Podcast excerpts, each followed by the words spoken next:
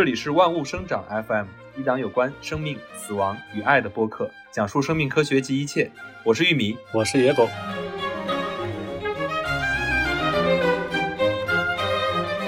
终于又见面了，这回隔的时间稍微有点长，哎，中间都是各种问题，然后各个每个人都会有自己的事情，然后就拖到了现在。嗯，对，其实最主要的还是因为刚开年之后，工作稍微有点忙，其实有有点在都在理顺自己的工作，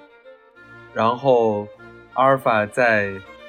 干他的毕业论文，因为他今年要博士毕业，然后整个每天都在忙他的毕业论文，然后每天也忙的时间还挺久的。不过我们终于找到了一个就是非常想聊非常想聊的一个话题，其实这个话题在上个月前就想开始聊一聊，是有关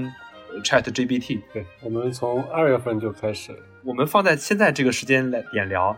还有一个点是因为、呃、国内的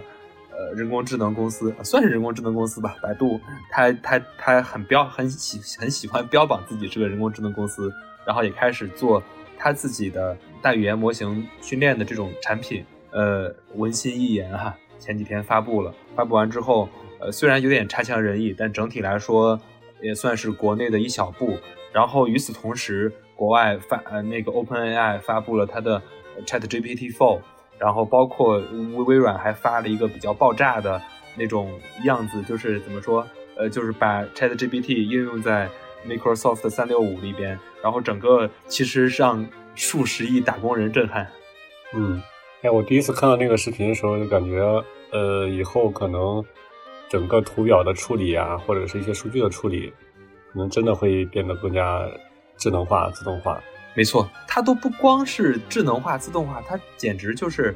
呃，革命性的。就就就我们总科技圈总说 ChatGPT 是又一个 iPhone 时刻，相当于就是直接又改变了，相当于 iPhone 时刻是呃移动互联网嘛，就相当于从 P C 时代到了移动互联网时代，觉得这是一个新的突破性的这个进展。嗯，呃、当然我们在就是我我们两个人或者说我们这档播客。呃，在考虑这个事儿，或者在看到这个事儿震撼之余，其实我们也在思考很多它在生命科学领域的应用，包括我们也看了很多它在生命科学领域的一些应用的，呃，有的是现在的一些做法，也有的是一些展望。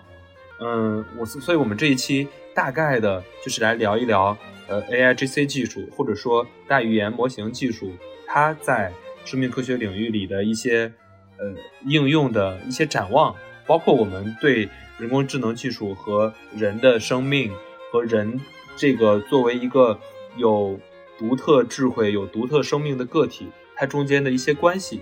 可能这一期不是一个有答案的一期，可能是我们思考的过程以及我们的一些观点和想法的一期，大概是这样哈。嗯，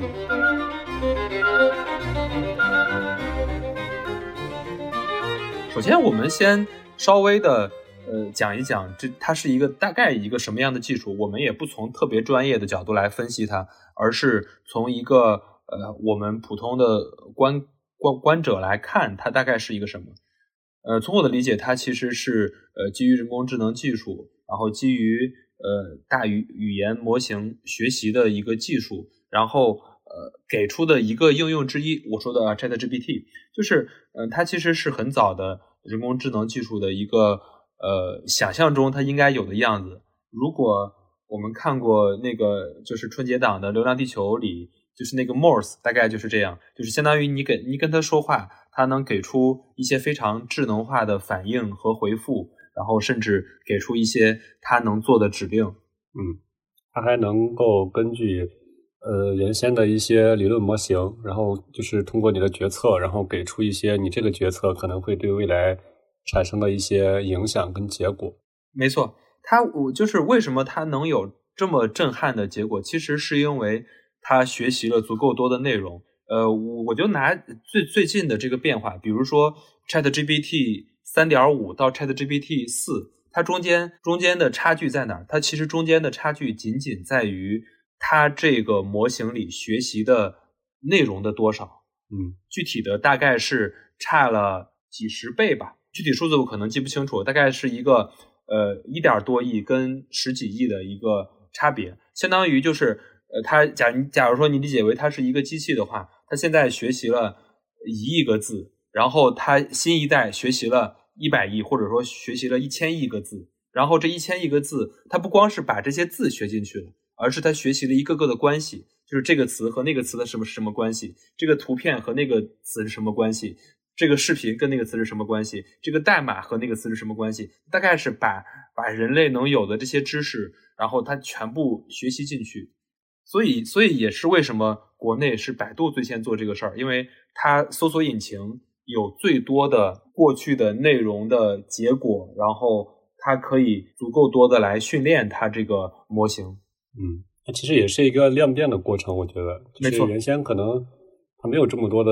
数据积累，然后它可能就做不不太能做出来这种语言模型。然后随着呃每一个厂商吧，它可能收集到越来越多的这种这种人的这种习惯也好，或者叫语就是语言的这些特色也好，就会让它变得好像嗯就像科幻电影里边走出来的那种 A I 的机器人一样，它可能真的能跟你去做一个对话呀啥。没错。其实刚才就像野哥说的，呃，一定程度上也是因为现在越来越多的数字化，就是各个各种各样的内容都开始数字化。你的发表的论文它有数字化的版本，每一本书有数字化的版本，每一张图片它都都能从数字世界中找到。然后包括像刚才提到的人的一些数据，人健康的一些数据，然后车的一些数据等等等等，这些数据数字化了之后，他们才能来学习这些，这也是为什么是现在才有这个东西的原因。其实人工智能早在上个世纪五十年代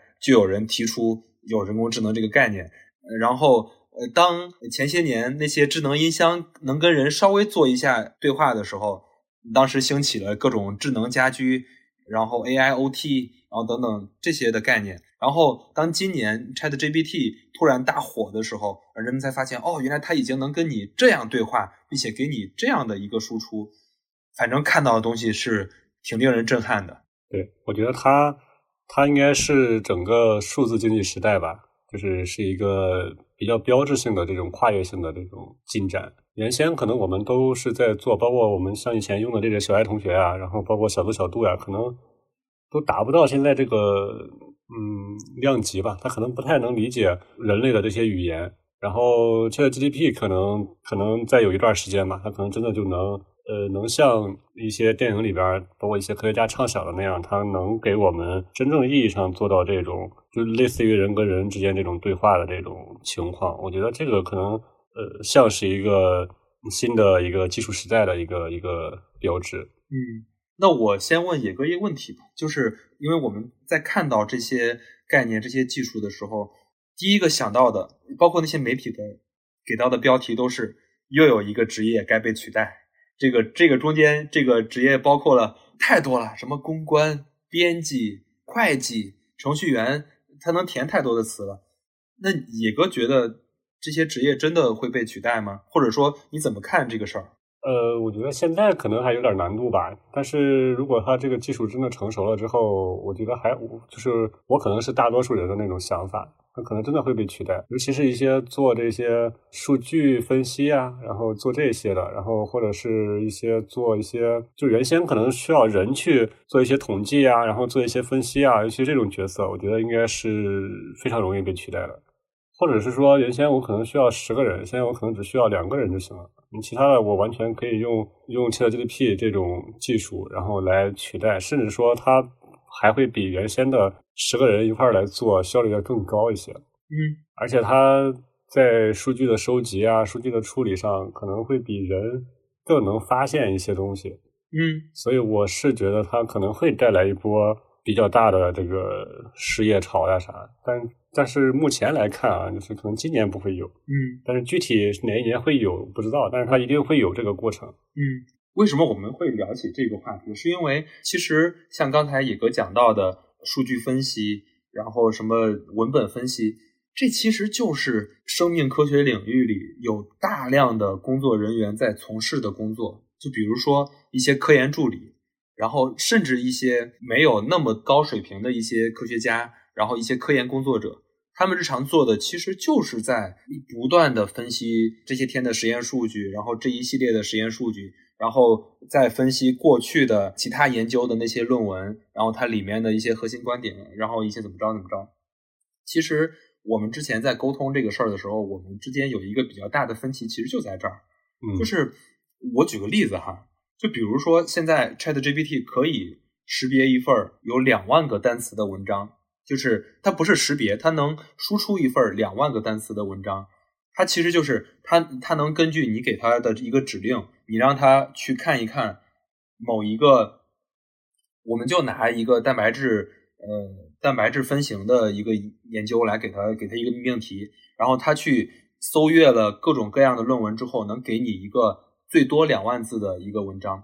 那这个两万字的文章它能包括什么呢？能包括你给它指令中你需要它去学习的那些文章的核心要点、中心思想、主要结论，以及它会给你一个它判断的未来的一些畅想。比如说像百度里边，它说呃，你觉得三体该怎么续写，那用在这个实验里，就是你你甚至可以问他，你觉得这个实验未来应该往哪几个方向上走，他会给你一个一二三四的这种答案。然后人们就说，那这其实不就是那个实验助理的活吗？天天他们就是干，老师跟他说，或者或者那些呃科学家跟跟他们说啊、呃，你去帮我看一看呃最新的这几篇论文，然后做一下这个工作的这个整理。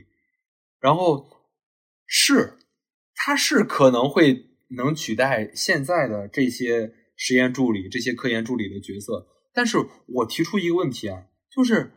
我们总担心这些角色被取代，但是我就在想，我其实是一个提问啊，就是那这个世界上多一些科学家不好吗？假如说现在一个实验室里有一个科学家和九个实验助理，现在相当于是一加九嘛，然后九个人他做一些比较基础的工作、比较分析的工作，然后完了之后，那现在我们有十个科学家可不可以？这是我的一个核心，就是一个乐稍微乐观一点、稍微往飞一点、往前跳一点的一个想法。那可能会遇到一些问题啊，比较现实的问题，没有十个人的课题啊，没有十个人的经费啊，那确实是这个问题。但是我的想法是，如果他有十个科学家，他对这个社会、对这个世界是不好的吗？这是我的问题。就是还是之前说的那个，就是我觉得它其实主要是一个时间维度的概念，就是我们在想，就是就是你这个想法可能，呃，如果中国真的有不是中国，世界上真的多了十个科学家，可能是一个好事儿，就是从技术进步上来讲，一定是个比较好的事情。但是，呃，我还是非常坚持我的想法，就是可能原先的九个实验助理，他并不是真的能成为科学家的那个人，就他的特长呀，然后他的这个优势呀，可能就是在数据分析处理，他可能一辈子就干了这，就只能干到这个程度。就像我们老说，不是每个人都能考上清华北大的，就是即便大家都一块上了十多年学吧，还是有人考上了清华北大，嗯、有有些人可能连连本科也考不上。嗯，他他他他是有这个人跟人之间是有这种差距的，所以说很有可能，没错，我是觉得很有可能是，就是九个实验助理被取代，然后反而可能连一个科学家也就多不了。就是科学家还是那个科学家，然后这几个、就是、这九个人可能会失业。嗯，我懂野哥的意思，就是就是其实我刚才那个是结果，就是它中间的一个问题，或者说它中间思考的一个原点是，我人类现在思维定式的分工有没有可能是不对的，嗯，以及会被颠覆的。就是现就现在我们觉得人应该有分工，就是我同意人应该有分工，人应该通过自己的。呃，就是每个人的天赋不一样，会被整个社会这个大的机器，然后给你分成不同的工种、不同的工作。像刚才说到的科学家、科研助理，包括律师、律师助理，然后等等。他因为很多律师、律师助理也做的是帮他的领导整资料的这个活儿。就是我的问题，或者说，其实我我刚才说那个是，有没有可能我们这个新的技术？就是更牛的，比如说未来的 ChatGPT 五，就是它更更高级之后的一些之后，它取代的只是工作岗位，应该说是它取代的是某几种工种。但是我们为什么要对这个事儿非常的警惕，或者非常的害怕，或者说现在这些媒体的标题里都说又有一个什么要被取代？我自己是觉得这个事儿不足为虑，是因为假如说有一天。实验室不是固定的科学家、科研助理这种分工的话，嗯，有没有可能是更好的？我有一个畅想，比如说未来这个实验室它是科学家和心理辅导师，我瞎说啊，就比如说这些科学家很累很累，天天思考思考，但是这个实验室就它它就需要一些更人更需要人才能做的事儿。就是为什么一定是现在的这种分工，或者说现在的这种分工有没有可能是不合理的？因为这些技术颠覆了之后，它可能就会变成另外的一些分工。我是这种想法，我我是觉得它没有那么需要来警惕也好，来恐慌也好，来制造焦虑。我是这么想问题、嗯、我先说一下，就是你这个观点我是同意的，就是我也觉得它从一个特别长的时间维度来看它一定是好的，就是我们可以参考一下前几次这种大的技术革命，就是第一次工业革命啊、嗯、第二次工业革命啊，就这种就是这种时期，然后、嗯、其实他们的本质是一样的，都是说它会让人呃，就是人在工作中更加生产力提高，然后效率会更高，它这个是一样的、嗯，他这样操作之后，嗯，就一定会释放出来更多的劳动力，同时它也会带来更多的这种新的工作岗位、工作机会。对，新的工种可能是。对对对，他可能原先从事这些人可能会去做另外的一些工作，就比如说我们呃最近的一次，然后信息化革命刚开始兴起的时候，也有人在说啊，就是那些自动化的设备啊、计算机啊这种。呃，当时普及的时候，也有人好多人在说，那会不会像一些文职类的工作，像这种工作他都会失业？因为原先可能我们都是靠手呀、啊、去写呀、啊、去记呀、啊、啥，都会觉得这种人会失业。呃，结果反而是，嗯，因为信息化的成熟吧，然后给这些人带来了一个新的工作，就他们都现在变成了现在的这种程序员也好，然后现在的这些文员也好吧，嗯、就是原先他把他手写的那个职能变成了现在这个在计算机上操作的这个。它是会带来这样一个东西，但是嗯，也跟前几次工业革命我觉得还是比较像的，就是如果有这种嗯特别大的能让人的这个整个劳动力上，就是我在体力上会下降很多的这种技术，一旦它发展起来之后，然后的确会造成很多的工人失业，然后也会造成你即便是它需要一个过程吧，就是从开始、嗯、开始取代到最后取代完，中间需要一个过程，也会造就原先这个即将被取代的岗位上的这个人，他的整个呃，我们现在说的话就是整个待遇嘛，就工作环境、工作的这个报酬也会越来越低，嗯、就是这是一个社会问题，这已经不是整个生命科学的问题了。嗯、你看我们明白，我们早期在看这些工业革命，每次工业革命之后。都会有，你像欧洲那些工业革第一次工业革命，它都会有相应的这种失业潮，然后顺带着就会有这些工人阶级的暴乱、起义、革命，明白？就是它都是一个伴随的这样一个过程。然后我觉得 ChatGPT， 嗯，放在现在这个时代，你说想引起整个社会的这种暴乱，我觉得倒是有点不太现实，但是。嗯，从一个国家或者是从一个地区的这种管理者上，就管理者他们的角度来看，他们不会特别的愿意就让这个东西很快的去取代现有的劳动力，他可能要结合一下我们目前的这个经济情况呀，整个社会制度的情况呀，然后可能会逐步的去慢慢的从一个小点慢慢的去取代，他应该不会。虽然那些老板们可能比较喜欢这样啊，因为这样我真的我可能买一套设备一定不会，假如说能省能省个几百号人是上千号人，对他来讲可能是值的，但是国家应该不太会猛推这个东西，他的确会，因为我们现在还达不到那种就是全全民都不工作，然后都失业，然后社会保障也够，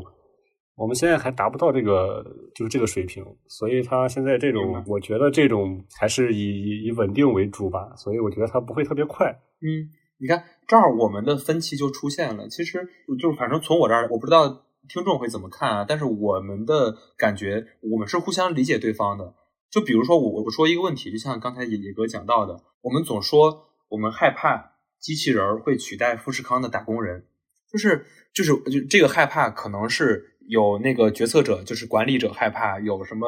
社会的那些人社部的人害怕怎么着怎么着，但是我们觉得就是从我的角度来说，我觉得这句话充满了傲慢，就是为啥那些打工人就只能是打工人，就是我说的是完全的打工啊，完全就去拧螺丝那个。坊间还老流传，呃，其实也是野哥跟我讲的一个事儿，就是说其实富士康那些设备早都铺好了，但就是不用。他不用的问题就是，假如说他用了之后，他本来可能要用几万人来招的这些工人，那可能就不用用这些工人了。没错，是，这是当下会面临的问题，但是它不是一个解决问题的办法，为它肯定是一个动态的。假如说我们把这个时间维度拉长到十年，拉长到五十年，甚至更长，它一定是一个更向着社会更好的发展的角度来发展。就比如说这些工人，他就可以更轻松，他就可以更有尊严的活着，嗯，或者说，就是就是他不用。完全是靠自己的体力来赚一份工资。假如说他能懂得使用这些工具，对，就像我始终的态度是 ChatGPT 也好，它 G P T 多少也好，它始终是人的一个工具，人是最重要的，人是这个社会这个世界能来让它维持运行的一个非常重要的角色，相当于就是我让它以我为用，嗯，这是我的基本观点。你看就是嗯，就是为啥我们都会说它需要一个过程，它其实是把劳动力给转移了嘛，就是把这个十万人、嗯、比如说现在 G P T 用完之后，或者说这些智能化的机器用完之后，它又提供了很多新的岗位，我们现在也不太知道它到底会提供什么样的岗位，但它一定会有新的岗位、嗯、然后这些原先在从事这些比较基础的劳动的这些人，比如说十万人，他可能里边有五万六万甚至七八万人，他去学习了那些新的岗位的技能，它不会是呃不会是就是被取代之后完全就嗯就是实际上就没有这个工种了，对，它找不到工作。那这样的话是的确比较容易引起这些呃社会问题。嗯，像原先那个蒸汽机他们那种东西发明了之后，就好多纺织工人嘛，就是在在英国好多纺织工人他没有没有工作，他当时也不会别的东西，然后也并没有提供更多的岗位，然后容纳不了这些劳动者。或者说叫工人吧、嗯、然后所以他们也是迫于生计嘛，然后才会发生这些暴动呀、啊、或者啥。呃我觉得如果如果有个几年的时间吧，然后中间可能会有一个缓冲，就比如说我们老说这些科研助理，他可能在假如说可能过几年之后他们会被这个 ChatGPT 给取代，但是他们可以用这几年的时间、嗯、就是我觉得至少就是他也需要一些人来去做这些算法的模型呀，或者是说人来去告诉他这个数据之间的关联呀，这种我觉得这会是一个岗位，而且也非常适合这些即将失业的我们所谓的科研助理他的一个方向。嗯，包括就是我我会怎么看这个事儿？我觉得这是一个无人驾驶汽车和无人驾驶汽车的司机的关系。对，就我觉得这些呃，就就是刚才那话有点绕啊，而是我始终觉得无人驾驶汽车它还是需要一个司机的，就是这个司机未来的形态，它可能不是坐在车里，也可能是坐在车里。就比如说现在我们在路上跑的那些无人驾驶汽车、无人驾驶的出租车，它都需要一个司机，它只不过把这个司机叫安全员或者什么之类的。呃，它现在叫安全员，可能是因为它还不够自信，它还不就是无论是法律也好，还是监管也好。还没有想好这个车出了问题谁负责任，整个整个等等等这些事儿，就是回回到刚才讲到的这些 ChatGPT 和这个科研这个事儿，我觉得未未来 ChatGPT 它能发展成什么样，我还不太能确定。但是现在我觉得它还非常的基础，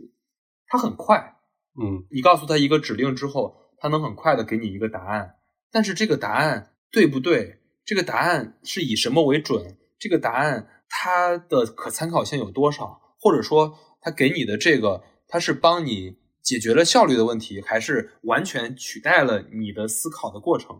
我觉得它现在这个逻辑，或者说它未来发展的逻辑，都会因为前面说的几个问题而变化。嗯，然后它肯定能创造出更多的岗位，因为它尤其是在做科研实验，它需要人去验证。对啊，原先可能验证的跟这个做科研的是一拨人，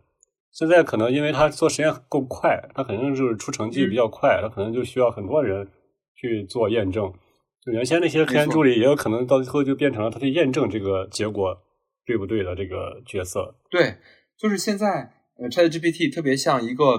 嗯，就是我自己感觉啊，就像那个一个傲慢的，呃，就是这个傲慢并不是非常贬义啊，就是就是傲慢的，然后急着向人炫耀自己多有知识的一个小孩儿，嗯。当然这个小孩是一个非常有知识的那种小孩，你你问他一个什么，他恨不得给你六七个答案，然后还还告诉你说可能我这个不对，可能是那个，然后啊就是那就是就是这种这种的给你一个结果的方式跟以前有什么不一样呢？我们现在现在通过 Google 也好，通过百度也好，搜一个东西，然后他是给你展示他所能知道的所有结果，然后这些结果它可能会排一个优先级，会排一个顺序，然后完了之后让你自己来看你觉得有用的结果。但是 ChatGPT 它这种技术，它其实是给你一个确定性的答案，就它给你一个唯一的答案。这个答案就是你你刚才问我那个问题的答案，或者说你刚才问我那个问题，我给你的一个他自己通过上亿次的学习之后他认为的最优解。那这个最优解谁来规定他是不是权威，或者说他会不会成为某种绝对的权威？这也是一个，呃，无论从社会还是从伦理还是从各种方面一个大问题。嗯，而且感觉很有可能会被商业化的运作啊。如果将来大家都非常的信赖或者依赖这个东西，很难说，就很有可能会被某些商业化的公司给利用。就就是我们现在国内这个不是主要的收入来源不就是？那些竞价对广告跟竞价排名嘛，嗯，就如果他操作了这个算法，操作了这个结果，这个也是一个非常难，至少目前来看，就是可能也会是一个影响特别大的一个事情。嗯，就相当于就那个微软投了 OpenAI 之后，现在他们呃，它的 Bing 搜索以及它的那个 Office 套件里想要植入这个，呃，我我们可能能想象，像 Office 这个，它可以卖给。无论是 B 端客户还是 C 端客户，这是他一个挣钱的手段。那他的搜索呢？假如他搜索，他肯定还是要靠广告来来做这个收入，来做他的主要的收入来源。那如果是这种聊天式的，他广告怎么植入？包括我们问了一个挺好玩的一个问题，呃，文心一言发布之后，我就问了文心一言，我说你认为北京最好的十个医院是哪个？然后夸夸夸，他给我了一个十个医院的呃结果，嗯。他比我想象的聪明，他给我说了一，我就不具体说哪个医院了，因为这个可能就是就就是有点广告的嫌疑啊。就是他说一什么什么什么医院，然后后面还跟了一个什么科，嗯，就是他想告诉我的意思是这个科这个医院是最好的。那他已经很智能了，他比我想象中他给给一个一二三四五六七八九十给十个医院名字，这个结果其实是超出我的预期的。但是我就在想他学习的是什么模型。假如说他学习的是百度的模型，那就很有问题啊。百度的医院排名其实是我们都知道是有竞价竞价广告的问题的，国内重灾区嘛。假如说你现在在在你现在在百度上搜北京什么医院什么科医院什么最好，其实他的给的结果你是不太能足够相信的，你其实还是需要凭经验凭熟人凭圈内人来认，因为它很重要的收入来源就是靠那个竞价排名的广告。虽然过去的魏则西事件之后他自己说了这个医院就是医疗不做这样竞价排名的广告了，但是假如说他深度学习了过去那么多年的数据的话，那他这个结果很有可能也是有那个学习的痕迹啊。所以这个事儿就很有意思。嗯，而且我老是觉得呃，就尤其是像这种排序的这种问题，我觉得他可能还是需要去学习更多的这种感受类的这种体验，这个东西可能未来会是一个新的，就类似于情感类的这种，就这个维度的一些算法，可能还是要加进去，然后可能也就会需要更多的岗位的人吧，去赋予他这个就情感这个能力。我觉得这个东西可能会比较难。嗯，就包括他学习背后的这个模型。哪个是对的，或者说哪个是更优的，这个事儿不容易，并且我觉得这个事儿也是需要人来做，无论是人来建立这个模型，还是人来辅助他让他学习建立模型，还是说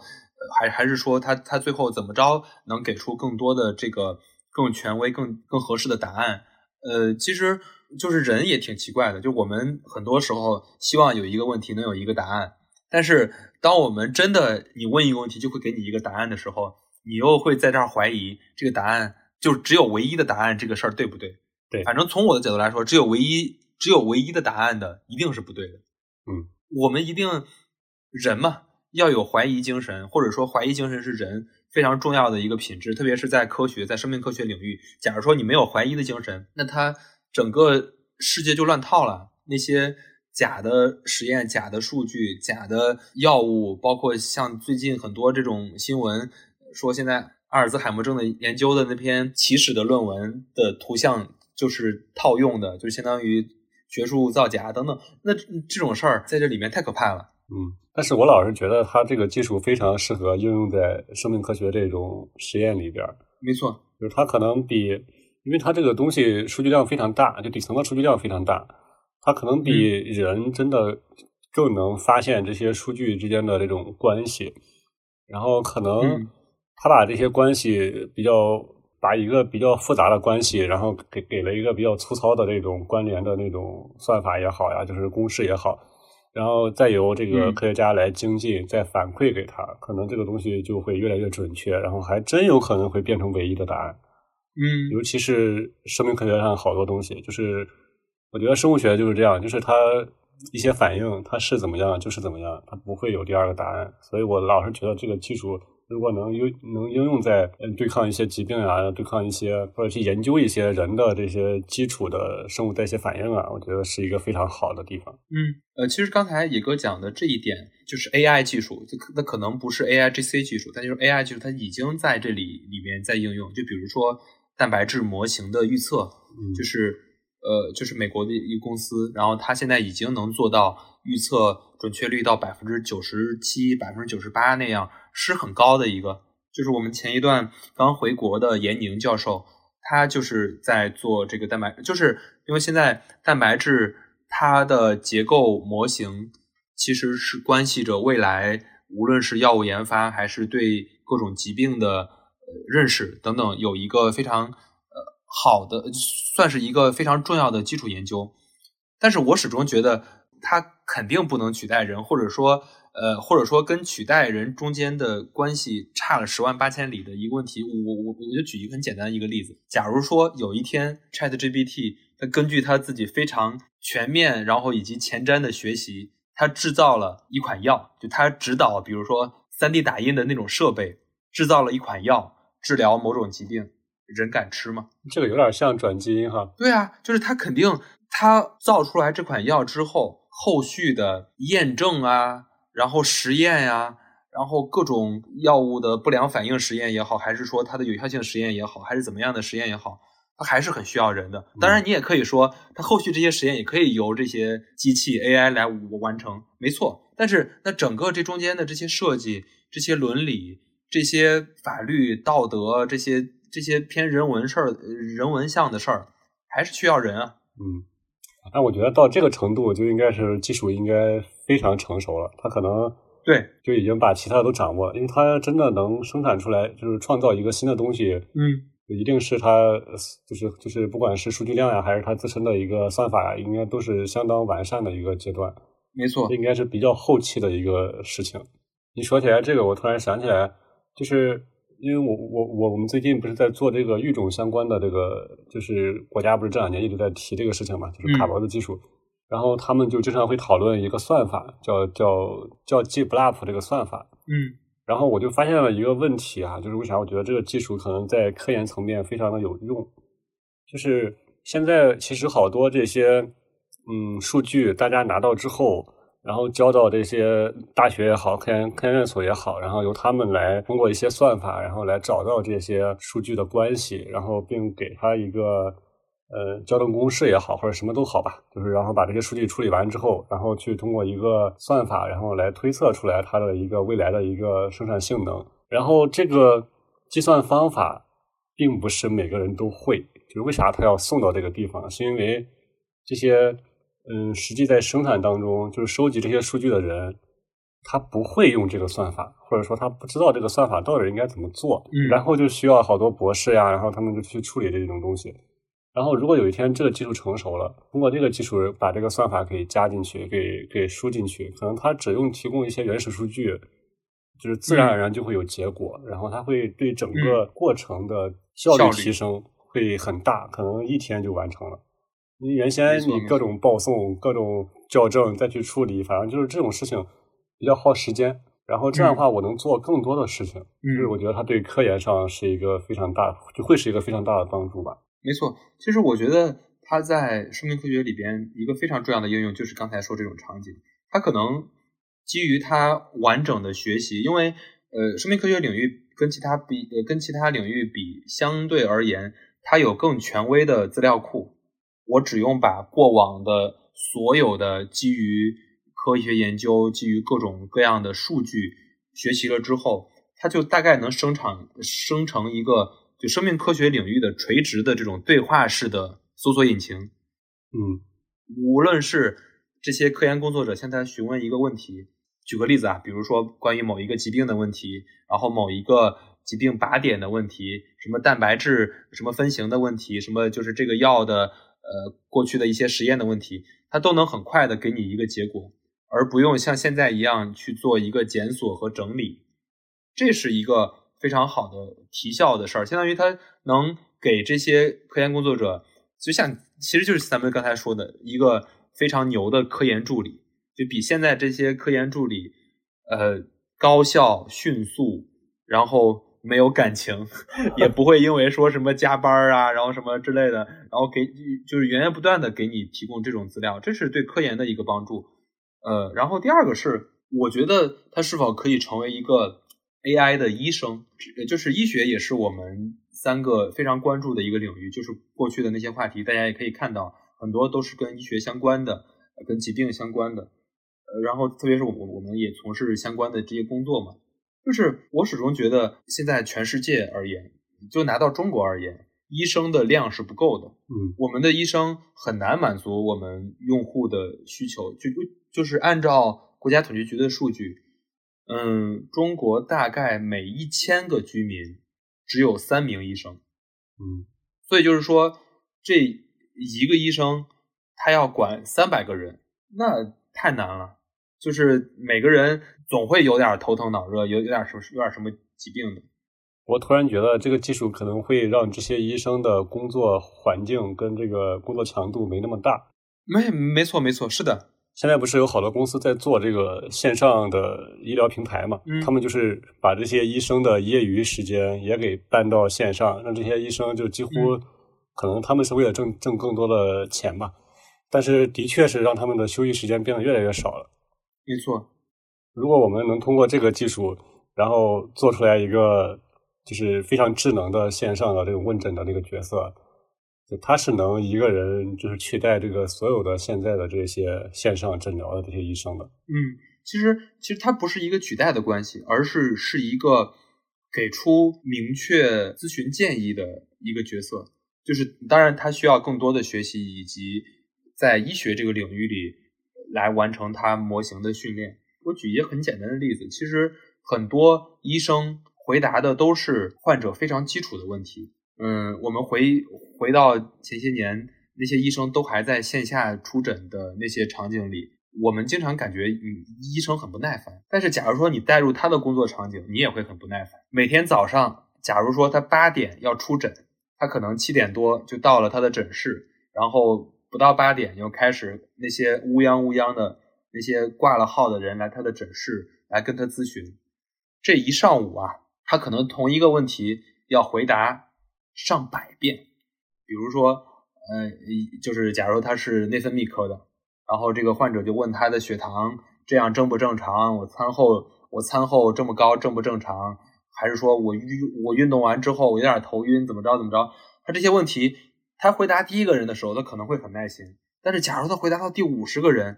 我觉得作为一个正常人他就是耐心不了。对，但是对于患者来说，他觉得我是我是唯一的，我来大老远的开着车，甚至说我坐着火车从小城市到大城市，好不容易挂了一个你的号，然后到你这儿排到中午队了，然后我来跟你咨询一点问题，还没回答两句的你就不耐烦的让我开药走，让我去做那个检查。这这中间的问题其实就是效率与人的沟通的问题，就是人都是有感情的，医生也是有感情的，患者也是有感情的。医学里有句话叫总是去安慰，常常去帮助，偶尔治愈。其实这个的意思就是说，医生他人文的价值超过了他真的通过技术来治病，就是这个加引号的治病，无论是用药治病还是做手术治病，这个价值。呃，我突然想到一个点，电商这个事情。嗯，原先我们都是去线下买，然后就听那个导购在介绍，然后中间有几年，有十十年左右吧，大家都特别烦这些导购嘛，然后都在网上购物啊啥、嗯、都自己去看，然后这两年突然又兴起来那种直播带货。没错，就他们就是虽然它形式变了，但是其实人在购物这个过程当中的这种情感需求，其实它是一个循环，其实又回到了原先我想听听别人跟我介绍这个事情。嗯，就是虽然我知道他介绍的可能会有一些夸张呀，或者是怎么着这种成分吧，嗯，但是我还是想听一听他听一听他怎么去介绍这个商品。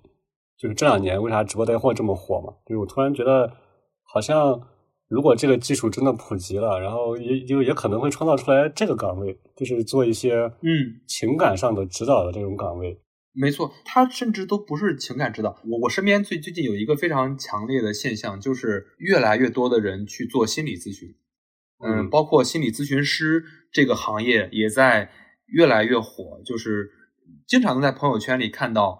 无论是那种中式的还是西式的，就是中式的是那种。感觉有点禅意那种感觉，就是那种的心法，然后西式的就是那个心理咨询师去考那种证，然后去做督导，然后去做各种各样的心理心理咨询，这样的人越来越多。我觉得跟我们越来越强的这种工作社会的这种工作环境，然后以及压力越来越大，整个这个有有一定的关系。当然我觉得跟我们社会的进步也有一定关系，当社会进步的足够进步的时候，人就是需要这样的情感向的沟通，或者说人文向的沟通。嗯，回到刚才讲到医生这个话题，我我我我觉得医生，假如说能有一个这样的助手来帮他做这样的事儿的话，那他就可以回归到我们讲他医学里人文的那一面。我们通常来讲，一个大夫好不好，一个大夫能达到什么样的高度，往往是他能在他人文这一方面能达到什么样的高度。其实到顶尖的时候，那些技术就是在那儿，那些技术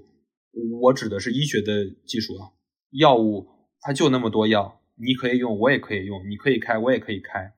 手术那每年它能做的手术量就那么大，一个大夫一年做不了三百六十五台手术，我我指的是那种挺大的手术啊。就是但是假如说它能通过刚才讲到的那些那些 ChatGPT 技术也好，还是 A I G C 技术也好，它能让人在这种回答重复性问题，或者说来做这种重复性工作这个事儿来取代了医生，他更多的充当一个心理向的、安抚的、安慰的、陪伴的这种角色的话，我觉得这也是医学领域的一个非常大的一个进步。嗯，就是我也觉得，就是越在这种变革的前夕吧，社会的这种形态都会有一些变化。就是我们在面对我们未知的这种，就我们不知道它将来会走到哪儿，然后或者是面对一些未知的技术呀，或者是这些大的技术革命呀，然后一些大的这种就是科技创新发现呀，它会影响到整个世界，然后进而就会影响到整个人类的这种情绪也好吧。就是这个时候可能更需要一些呃心理上的这种疏导吧。其实它是在改变我们每个人的这种生活方式，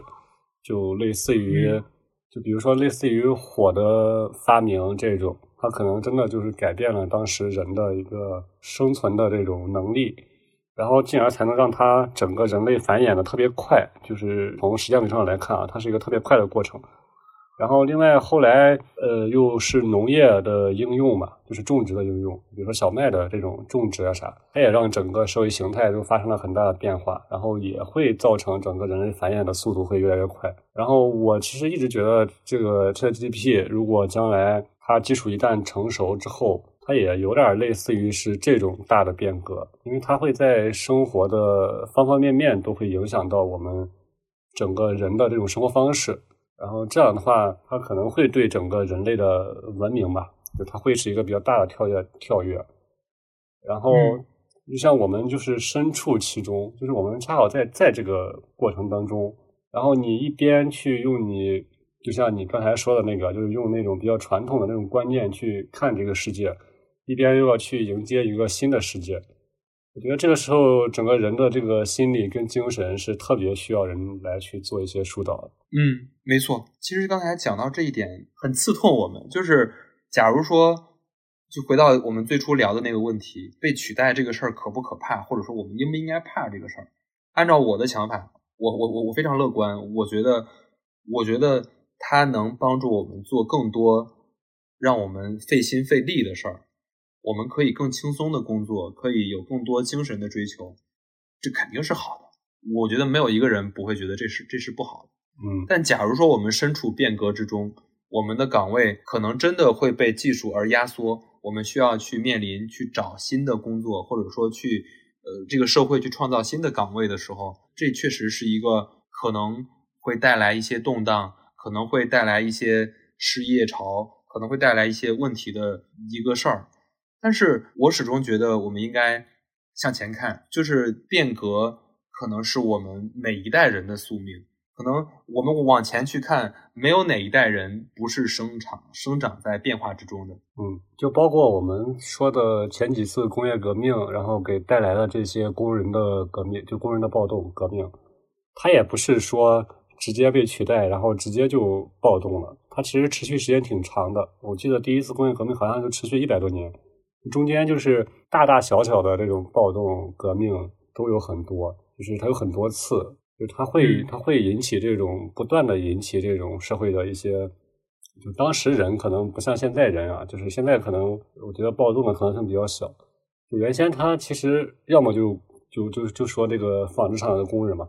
要不然他就在那踩机器，嗯，要不然他可能就没啥干。嗯，现在可能不不太一样，我觉得现在可能踩不了机器，他可能会干其他的这些跟他现在这个能力持平的一些工作，机会还是有的。嗯，就是像那些哲学家说的，技术通常带来的，就我们往前看啊，通常带来的，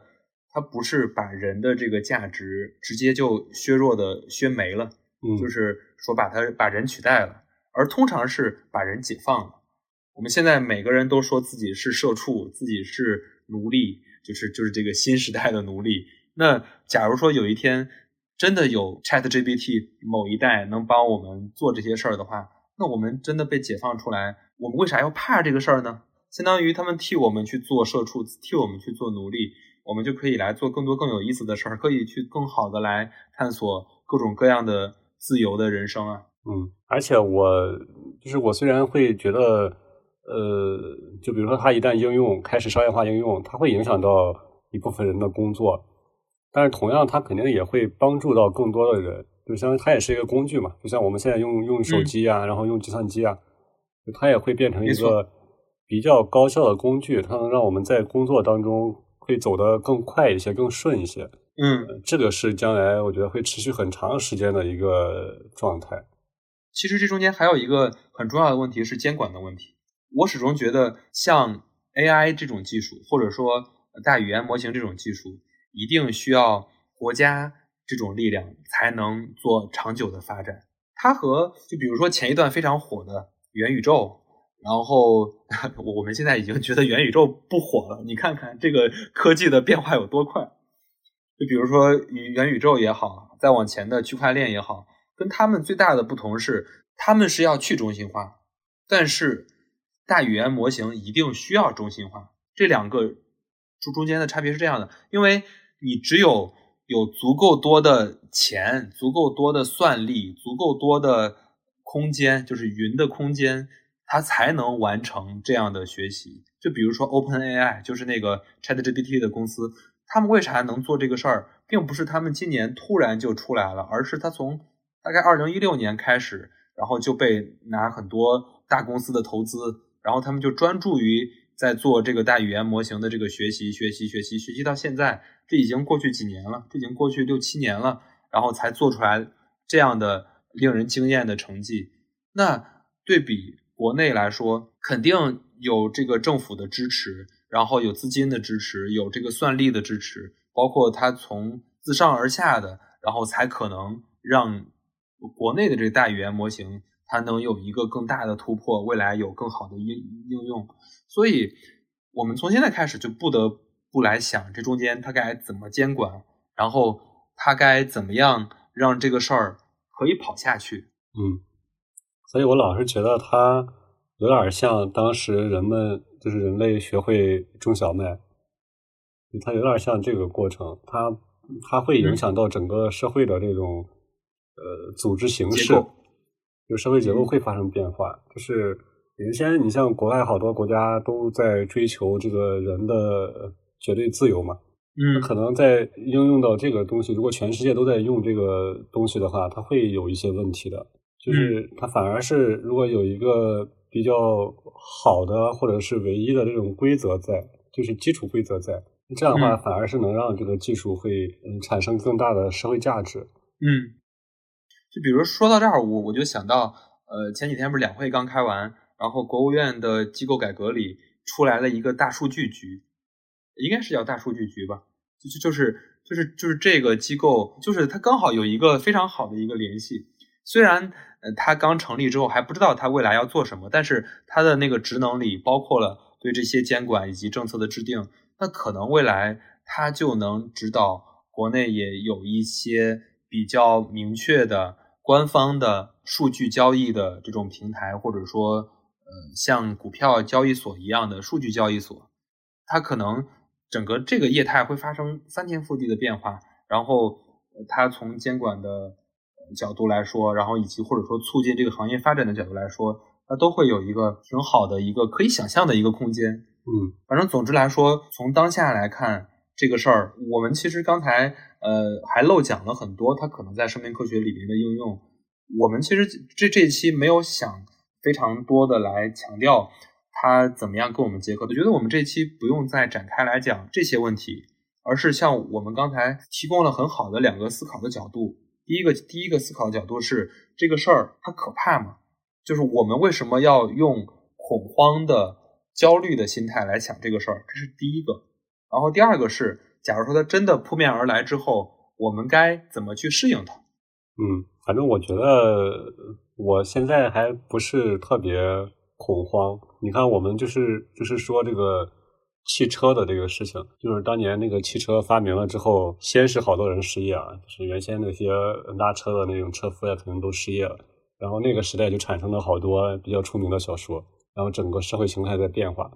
然后同时，你看车就是汽车虽然方便了人的这个出行啊啥，但是它每年也会带来，就在我们国家可能每年光车祸，大大小小车祸估计几十万次。它也会对整个社会带来一些不好的影响，但是你说现在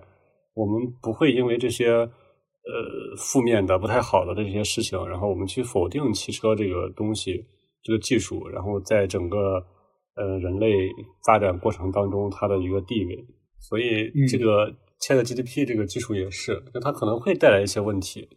就包括我们之前说说的这些信信任的这些问题啊，包括它的一些给整个社会形态带来一些变革的这些问题，它会有这个问题，但是它还是会让这个社会变得更加的美好吧，就是更加的嗯高效美好一些、嗯、尤其是在现在这个节骨眼上，就是我们其实如就如果关注整个科学研究的话，就是我们的基础科学，不管是物理学呀、啊，还是说是生物学呀、啊，基础理论科学已经好多年，将近两百年吧，好像没有一个大的这种进展了。从这个科技发展的角度来看啊，就是说应应用科学很快就会走到头，因为它基础理论没有一个新的进步嘛。就是现在其实我们只是在把一些技术在原先的那些理论基础的基础上，然后把它给应用了而已。然后如果将来 ChatGPT 能够去帮助这些做基础研究的这些科学家，让他能发现一些新的，就是比如说原理呀、啊，比如说新的这些呃现象呀、啊，它可能对整个人类来讲都是一个质的飞跃。嗯，好呀，那我觉得我们这一期大概就聊这么多。其实我最后很想抛出来一个问题，或者说一个话题，大家可以在评论区讨论讨论。呃，我们刚才讲的这大概一个小时或者这个这么多时间里，其实我们想象的或者说我们所认为的一个方向是，人一定是可以驾驭 A I， 人一定是可以驾驭智能的。当然很多电影里，很多那些科幻小说里，很多对未来的预测里，还有另外一种可能是人工智能驾驭人类，相当于是人工智能超越了人类，就是无论是驾驭也好还是统治也好，包括像个《生命 三点零》 那本书里，它最后给出来的预测也都是两个角度的预测。大家觉得呢？会怎么来想这个问题？或者说或者说这是不是更值得令人恐慌令人焦虑的问题？大家可以在评论区给我们做一些讨论。对，那我们这期就先到这儿，谢谢谢谢，再见。